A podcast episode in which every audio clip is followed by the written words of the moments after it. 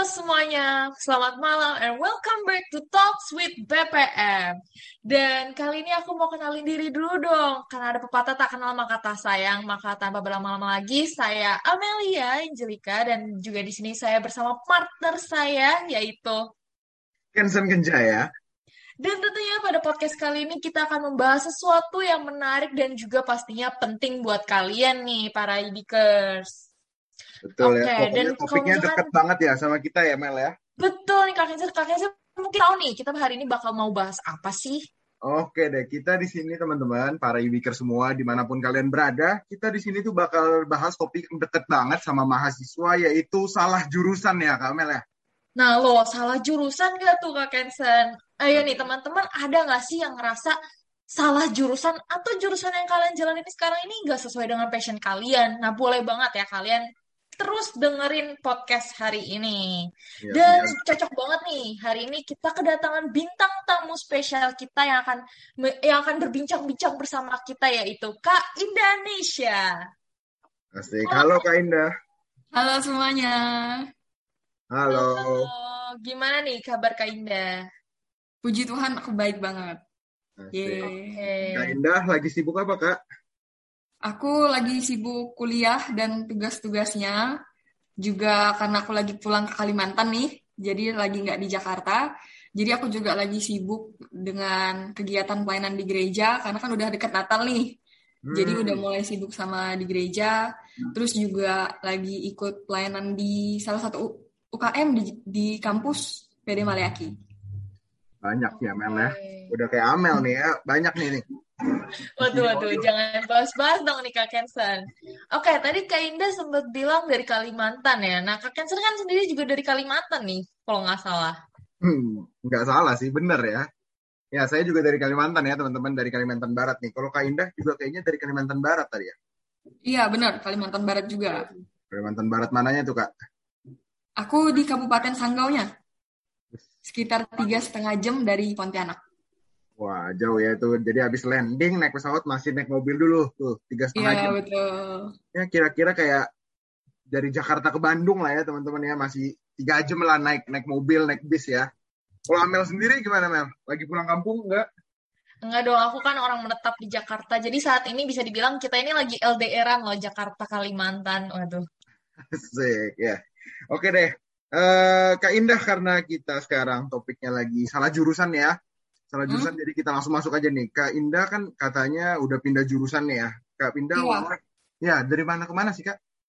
Aku awalnya akuntansi, terus masuk semester 3 pindah ke jurusan ilmu administrasi bisnis. Oh, jadi itu pindahnya berarti semester berapa itu? Masuk ke semester 3. Oh, jadi udah jalan 1 tahun ya baru. Ya, baru betul. Merasa. Itu kenapa tuh kok tahu-tahu pengen pindah udah jalan 1 tahun 2 semester lah. Aku kayaknya nggak cocok gitu. Boleh nih di-sharing-sharing nih Kak Indah. Ceritain pengalamannya. Oke, pertama sih karena ngerasa nggak cocok atau sulit sih mungkin lebih tepatnya sulit sama materi akuntansinya. Karena kan kalau jurusan akuntansi itu kan fokusnya ke akuntansi ya. Nah, jadi alasan kenapa aku akhirnya memutuskan kalau aku salah jurusan dan akan pindah ke jurusan lain itu karena aku merasa materi akuntansi itu terlalu berat buat aku, jadi kayak aku gak susah untuk paham mungkin sama materi-materinya, jadi kayak kok udah aku pelajari tapi kok rasanya masih susah ya, masih kurang mengerti ya, terus akhirnya karena merasa gak bisa dan insecure itu kayak jadi beban buat aku, jadi kayak daripada aku tahan lama-lama kayaknya gak bisa deh gitu. Apalagi kan kalau ditahan sampai 3,5 tahun kan susah ya. Kalau dari awal aja tuh kayak udah ngerasa nggak bisa ngerti gitu. Jadi akhirnya aku pindah jurusan deh. Iya betul banget.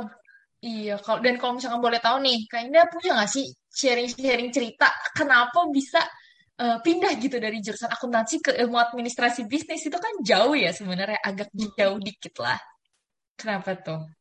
Kenapa akhirnya pilih ilmu administrasi bisnis sebagai tujuan akhir dari jurusan itu tuh karena sebenarnya emang waktu pas zaman sekolah pernah niat pengen buka usaha sendiri. Jadi pengen cerita dikit ya. Jadi dulu tuh pas aku kelas 3 SMP itu tuh ekonomi keluarga aku lagi nggak baik.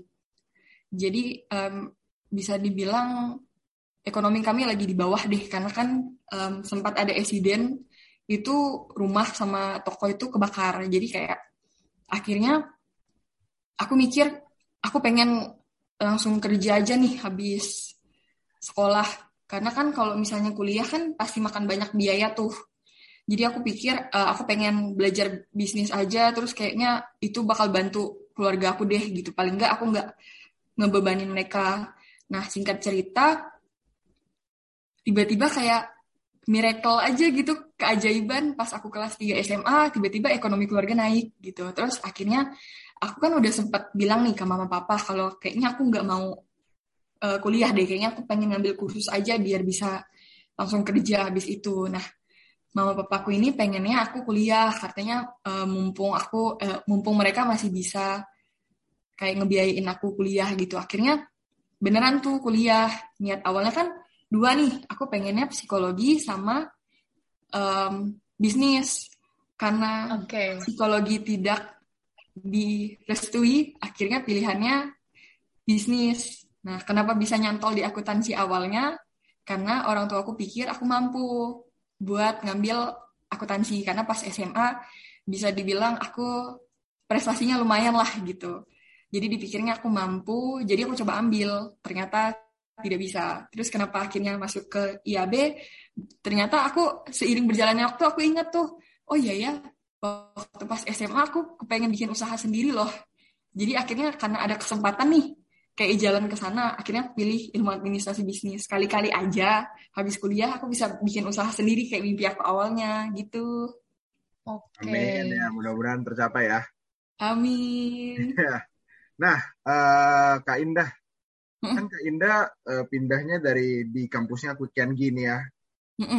Aku tuh penasaran nih, mungkin buat teman-teman semua yang di luar juga yang mungkin sekarang lagi di semester 2 ada kesempatan buat di semester 3 buat pindah. Itu gimana sih cara pindahnya gitu loh, atau kesulitan apa sih yang kakak alami, atau ya pokoknya cara pindahnya lah gitu loh, biar kita tahu aja gitu, biar teman-teman semua nggak terjebak. Buat cara pindahnya itu aku dari semester pertama sebenarnya udah pas hari pertama masuk kuliah ya, itu sebenarnya udah coba ke BAAK buat ajuin pindah jurusan. Nah ternyata tuh kalau udah masuk masa perkuliahan itu nggak bisa, bisanya nanti pas di semester 3. Nah kebetulan hari itu pas udah masuk semester 2 kan udah mulai online tuh ya. Jadi aku nggak di kampus. Nah, udah di sini, udah di Kalimantan.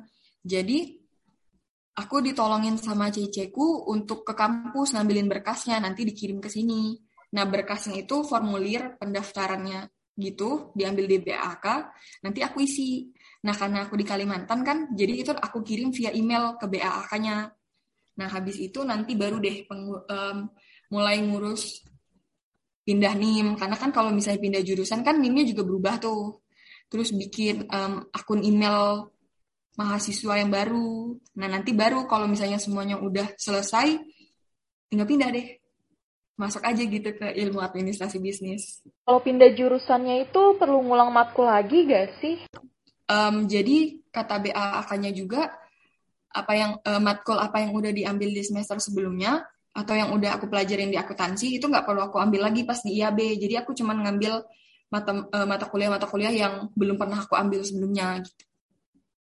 Jadi mata kuliah yang wajibnya udah nggak diulang gitu ya? Iya betul, tinggal mata kuliah wajib di jurusan IAB aja yang perlu aku ambil. Oke deh. Oke. Dan kalau misalkan tadi kan pindah jurusan dari akuntansi ke ilmu administrasi bisnis, kenapa sih bisa pindah itu loh? Kenapa bisa pindah? Ada apa dengan akuntansi? Karena aku merasa di akuntansi itu ada beberapa kesulitan ya. Jujur tuh dulu waktu pas masih di kelas akuntansi, itu tuh kalau tiap hari, kalau aku ngebayangin atau udah tahu besok bakal ada matkul akuntansi, itu dari malam ini tuh aku udah mulai takut. Karena aku mikirnya, waduh, kayaknya besok nggak bakal bisa deh ngerjain soalnya. Kayaknya besok kalau misalnya ditanyain atau dipanggil sama dosennya buat ngerjain soal, kayaknya aku udah nggak bisa deh. Jadi aku udah mulai takut hari ini. Terus juga tugas-tugasnya sebenarnya nggak banyak sih, karena kan dosennya juga ngerti nih. Jadi yang awal-awal tugasnya nggak banyak. Masalahnya, materi yang itu tuh yang diajarkan sama dosennya tuh aku nggak paham gitu. Pas diajarin memang paham, tapi pas aku praktekin ke soal yang dikasih, mendadak aku ngeblank. Jadi kayak itu, kok kayaknya susah banget ya buat aku. Ngebayangin 3,5 tahun aku ngebayangin ini, kayaknya aku nggak kuat deh. Itu kenapa aku akhirnya memutuskan untuk pindah ke IAB. Gitu. Emang nggak cocok aja gitu ya. Iya, betul. Ya, banyak ketidaknyamanannya lah ya dalam melakukan perkuliahan. Jadi buat teman-teman semua ya, jangan ditahan-tahan ya, mending pindah aja atau mungkin ya konsultasi lah ya, daripada kalian nanti 3,5 tahun cuman terpaksa gitu doang buat apa juga ya, mendingan kan hidup dinikmati lah ya Mel. Iya, kalau merasa bukan passion yang ngapain dilanjutin gitu kan. Iya, daripada sia-sia juga kalian menderita 3,5 tahun keluar dari kampus cuman ya jadi apa juga nggak tahu kan, nggak ada jaminan gitu ya. Dengan pikiran gelar doang nggak punya ilmu nanti bahaya kan. Iya jadi nggak enjoy yang ngejalaninnya ya. Dan kalau misalkan Kak Kensen mungkin pernah nih ngerasa salah jurusan gitu. Pernah nggak sih Kak Kensen? Kalau ngerasa salah jurusan sih saya nggak pernah ya, tapi jujurnya kan SMA dulu kan ada IPA sama IPS ya nih teman-teman ya. Saya itu dari IPA teman-teman, dan saya sekarang tuh ada di jurusannya ilmu komunikasi. Nah itu kan agak keren ya, gimana sih dari anak IPA terus ke ilmu komunikasi, kan biasanya jarang gitu kan. Kalau anak IPA tuh biasanya benaknya itu orang-orangnya, wah ini anak IPA nih pada nerd nih ya, pakai kacamata, jago ngitung gitu segala macam. Kalau zamannya saya sih saya enggak ya. Saya jadi anak IPA tapi ya jadi anak ranking bawah lah ya. Jadi itu awalnya saya masuk ilmu komunikasi sebenarnya nggak ada hubungannya sama salah jurusan, tapi malah sebenarnya ini sadar jurusan kalau saya. Ini sadar jurusan nih.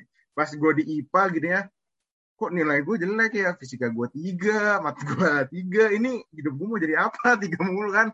Habis itu, tapi kalau gue presentasi gitu, gue lebih enjoy. Makanya gue pikir, kayaknya gue lebih cocok gitu di bidang ilmu komunikasi. Jadi gue masuknya ke bidang ilmu komunikasi, dan sekarang masih di ilmu komunikasi nih. Kalau Amel gimana, Mel?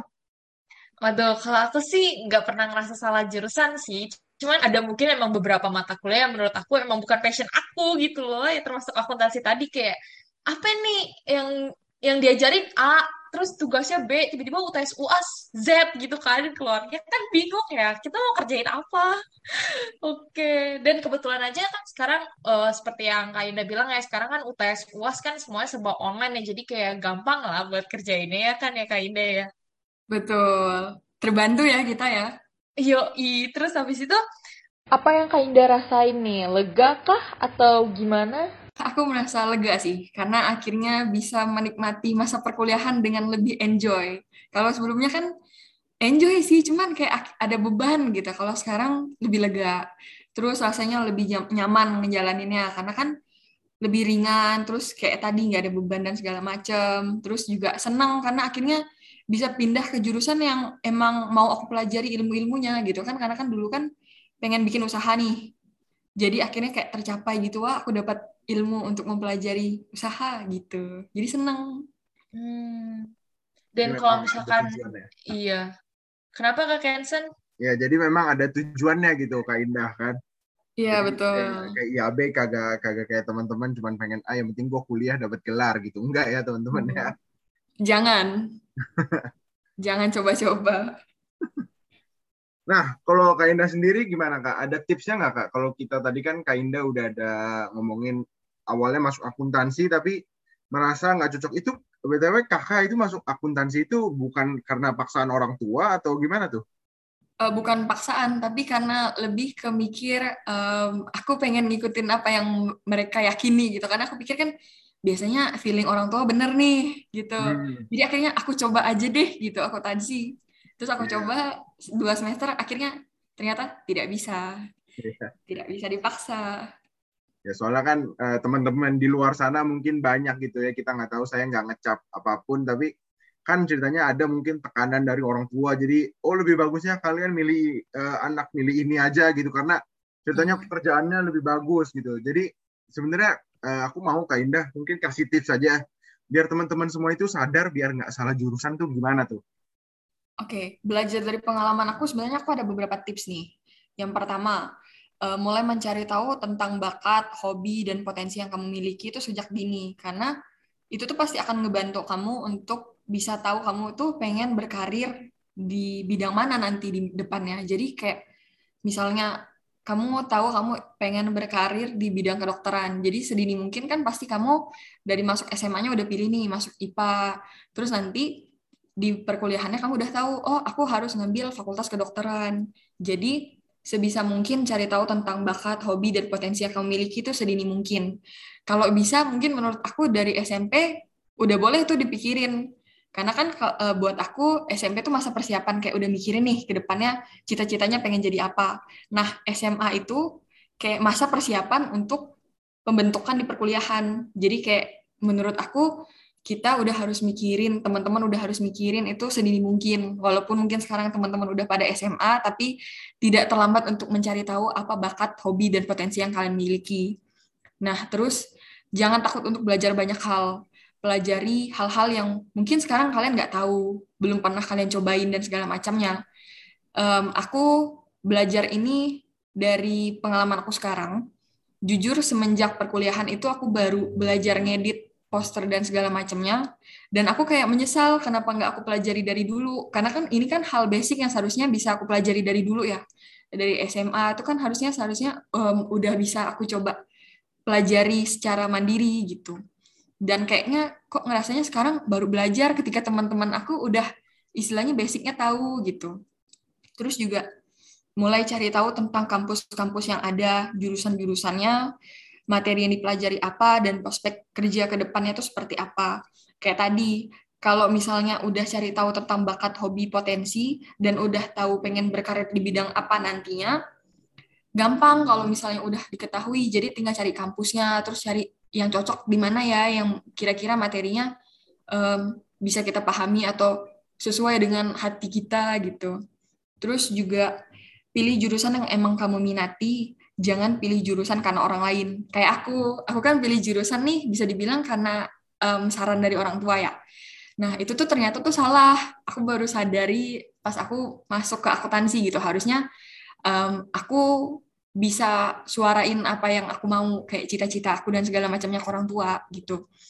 Nah, kalau buat teman-teman nih di luar sana yang terjebak karena kayak tadi ya, ada yang orang tuanya bilang, kamu bagusnya masuk ini aja deh, nanti kerjanya ini, gajinya gede gitu.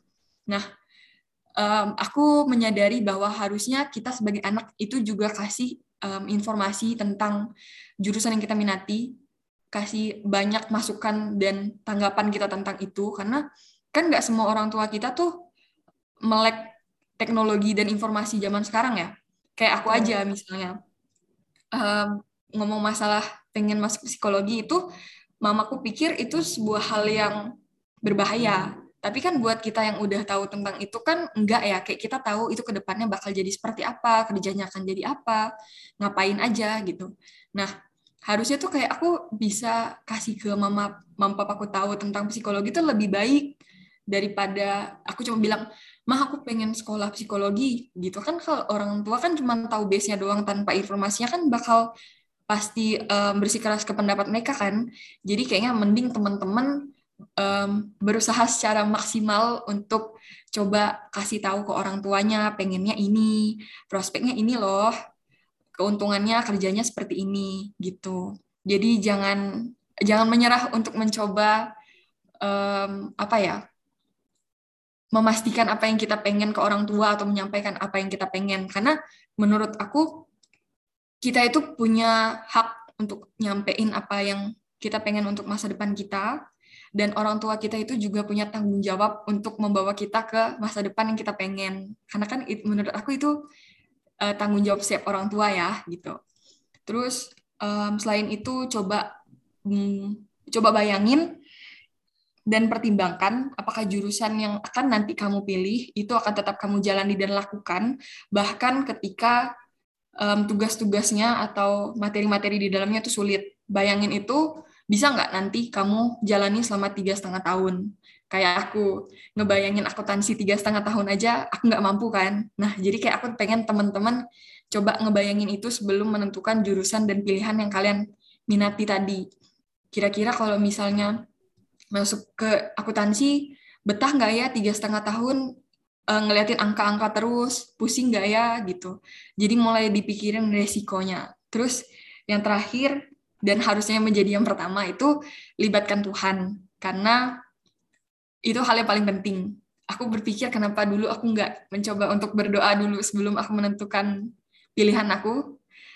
Jadi harusnya kayaknya aku harusnya berdoa dulu deh. Kayaknya aku harus bawa Tuhan ke dalam penentuan masa depan aku. Karena kayaknya kalau aku nggak doa, kayaknya aku terlalu angkuh dengan diri dan pilihan aku gitu. Kayak akhirnya aku mikir, kayaknya aku bisa deh nentuin pilihan aku sendiri gitu. Jadi kayaknya teman-teman jangan ulangi kesalahan yang aku lakukan. Jadi selama berusaha dan cari tahu tentang minat kalian, jangan lupa sertain Tuhan di dalamnya. Karena kalau yang disertain sama Tuhan, pasti nggak bakal pernah gagal dan nggak bakal pernah mengecewakan. Itu aja sih dari aku. Wah, banyak banget ya motivasi dan juga wejangan-wejangan nih dari Kak Indah. Dan kalau misalkan aku boleh sebutin ya tadi beberapa poin-poin penting yang udah disebutin oleh Kak Indah. Yang pertama itu yang paling penting adalah jangan lupa doa dulu sebelum memberikan keputusan gitu. Maksudnya kayak minta pertolongan dulu lah kepada Tuhan, kepada yang di atas gitu kan. Pilihan mana yang kira-kira cocok dengan kalian. Dan juga kalian juga mesti sesuaiin gitu passion dengan jurusan yang kalian pilih nantinya. Jangan kalau misalkan kalian udah masuk ke jurusan ini malah jadi beban buat diri sendiri gitu, bukannya malah enjoy, bukannya malah senang-senang buat ngejalanin jurusan ini, kalian malah jadi beban, itu kan gak enak banget ya. Dan kemudian juga kalian butuh banget yang namanya support dari keluarga, dari teman, tapi jangan kan bilang support dari teman, kalian jangan ikut-ikutan teman gitu buat milih jurusan yang ini. Misalkan teman ikut jurusan akuntansi, karena banyak teman di akuntansi, kamu jadi milih di jurusan akuntansi, itu kan jadi malah paksaan ya, paksaan ke diri sendiri ujung-ujungnya. Terus juga kalau misalkan buat orang tua, kalian setidaknya tuh sharing-sharing gitu, kalian tuh maunya apa dari hati kalian, dari hati ke hati lah, ngobrol-ngobrol dulu. Terus juga yang terakhir nih, kalau misalkan udah waktunya kalian buat daftar kuliah, jangan mepet-mepet, jangan kalau misalkan kalian udah kelas 12, udah lulus, baru sibuk hektik sana-sini nyari universitas, nyari jurusan mana yang cocok, karena kan nggak semua universitas itu kan unggul dalam setiap jurusannya ya, pasti kan setiap universitas punya keunggulan jurusannya masing-masing gitu kan, jadi lebih prepare lah buat diri sendiri gitu. Pikirin ke depannya bakal kayak gimana. Gitu sih dari aku. Oke, aku punya satu tambahan terakhir. Yang aku pikir boleh. Mungkin kita juga pikirin waktu awal masuk dan milih kuliah atau jurusannya kali ya. Ini, jangan cari jurusan yang kita pikir gampang. Karena kuliah itu tidak mudah dan banyak tantangan yang kita hadapi. Jadi walaupun jurusan itu kita anggap mudah, ketika udah diambil nanti, itu pasti bakal ada tantangannya dan ada kesulitannya sendiri. Jadi jangan pernah cari jurusan yang gampang, apalagi cari jurusan yang gampang karena cuman pengen dapat gelar sarjananya doang. Jangan, karena itu berbahaya. Tapi beneran cari yang passionnya kalian, yang pengen kalian jadikan karir masa depan, yang pengen kalian jadikan apa ya, pekerjaan yang akan kalian minati sampai kalian tua nanti gitu, yang akan kalian tetap enjoy jalaninya gitu. Ya betul banget ya teman-teman ya. Jadi sebenarnya intinya itu buat kalian semua yang mungkin mendengar ini, teman-teman yang udah kuliah, mungkin kuliah awal, atau mungkin teman-teman semua yang masih dalam ya umur 17 ke bawah ya, mungkin masih SMA, masih SMP. Kalau kalian masih belum punya tujuan atau referensi apa ya, kalian cari gitu. Jangan kalian ngasal mau bergerak kemana-mana gitu tapi nggak ada arah gitu. Kalian cuman kayak yang penting gue ambil A, yang penting gue ambil B gitu kan. Terkadang orang banyak nih ya yang kita itu cuma hidup ngikuti ombak orang ibaratnya ya. Jadi cuman melihat ini kayaknya gampang gitu ya, kayak Kak Indah tadi. Sebenarnya tuh inti dari salah jurusan kalau saya mau ambil kesimpulan itu sebenarnya buatlah mimpi untuk diri kalian sendiri terlebih dahulu gitu loh teman-teman ya. Jadi kalau kalian teman-teman udah punya mimpi nih, kalian tahu ceritanya saya mimpi, saya ingin menjadi motivator, seorang Kenzan ingin menjadi motivator ceritanya. Habis itu seorang Kenzan akan berpikir gitu loh, Kenzan untuk menjadi motivator gimana ya, cara untuk menjadi motivator. Nah, itu jadi teman-teman bisa tahu bagaimana sih jalan untuk mencapai mimpi kalian tersebut, dan menurut saya itu adalah jalan yang paling benar dan paling cepat untuk mencapai salah jurusan itu. Pokoknya nggak akan terjadi lah ibaratnya kalau kalian sudah mengetahui tujuan kalian yang di atas sana. Walaupun ya nggak bisa dipungkiri lagi kalau Kak Indah bilang kuliah itu nggak ada yang gampang, betul banget ya teman-teman. Mau kalian pilih jurusan apapun itu pasti akan dapat kesulitan ya. Mau ilmu komunikasi yang orang bilang, kan kerjaan lu cuma ngomong doang di depan, nggak usah mikir apa-apaan ya. Gue juga gini-gini lah, gue bisa jelek gitu kan ya. Gue juga banyak mikir sana-sini ya, bikin presentasi juga ribet gitu segala macam. Apalagi yang mungkin yang bisnis, yang akuntansi ya pasti ada kesulitannya masing-masing gitu ya teman-teman. Jadi teman-teman itu menyesuaikan dengan diri kalian sendiri. Jangan boleh itu menerima saran dari orang tua ataupun teman. Jangan ditolak juga karena mungkin kalian tidak bisa melihat apa yang ada diri kalian masing-masing gitu ya. Kan ada kadang-kadang kan kita butuh cermin biar kita bisa melihat diri kita juga kan. Cerminnya itu adalah orang lain gitu teman-teman. Jadi kalau teman-teman ya gue bingung nih ceritanya, kalian ada pasti ada orang tua ya. Kalau nggak ada ya bisa tanya teman-teman atau siapapun lah. Kalau kalian bingung ceritanya kalian masih kelas 12 SMA atau mungkin kalian mengalami kesulitan gitu ya. Di masa semester 1, semester 2 gitu. Mumpung masih bisa pindah nih ke semester 3. Kalian bisa, ya namanya orang kalau ngomong curhat gitu ya. Kayak mungkin Kak Indah, sebelum Kak Indah memutuskan untuk pindah ke IAB, mungkin Kak Indah udah banyak cerita gitu. Oh gini nih gue di akuntansi kayaknya nggak cocok nih ya. Abis itu minta saran, bagusnya gimana. Nah jadi kalian itu pokoknya dalam hidup kan namanya hidup cuman sekali gitu ya. Jangan sampailah kalian terburu-buru dalam mengambil langkah gitu ya. Jadi sekian aja dari saya, Kenzan Kenjaya, dan partner saya, Amelia Angelica. Mohon maaf apabila ada kata-kata yang kurang berkenan, dan terima kasih juga kepada Kak Indah yang telah meluangkan kesempatan dan juga waktunya berbincang-bincang santai dengan kami di sini. Dan buat teman-teman yang ada di rumah, jangan lupa untuk follow TikTok dan juga Instagram di Instagram BPM di @bpm_ksb, dan juga terus ikutin podcast-podcast kami selanjutnya di Talks with BPM di Spotify. Kami pamit undur diri dan sampai jumpa. Sampai jumpa semuanya.